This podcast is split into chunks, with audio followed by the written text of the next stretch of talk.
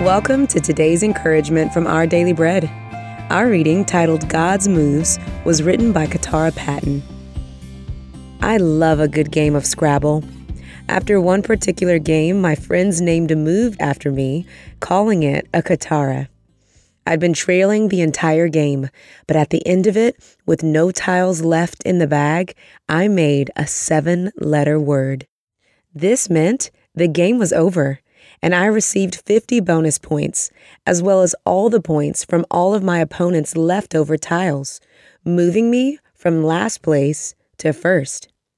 Now, whenever we play and someone is trailing, they remember what happened and hold out hope for a Katara.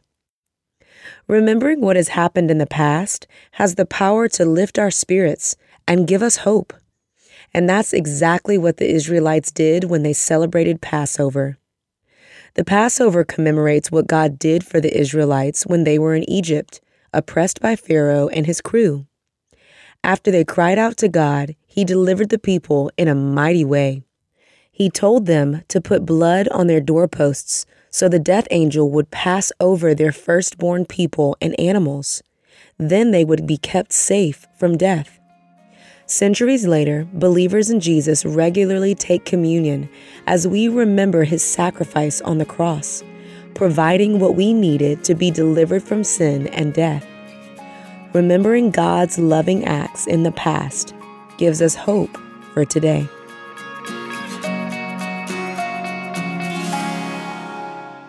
Today's Our Daily Bread devotional scripture reading is from Exodus chapter 12, verses 24 through 28. Obey these instructions as a lasting ordinance for you and your descendants. When you enter the land that the Lord will give you as he promised, observe this ceremony. And when your children ask you, What does this ceremony mean to you? then tell them, It is the Passover sacrifice to the Lord, who passed over the houses of the Israelites in Egypt and spared our homes when he struck down the Egyptians.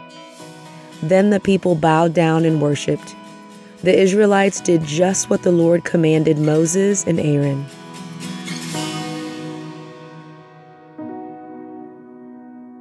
Let's pray. I thank you, God, for all the marvelous works you've done on our behalf. Please help us to remember your faithfulness throughout the ages and rest in your strength when we need hope to keep going. Thank you, Lord. It's in Jesus' name we pray. Amen.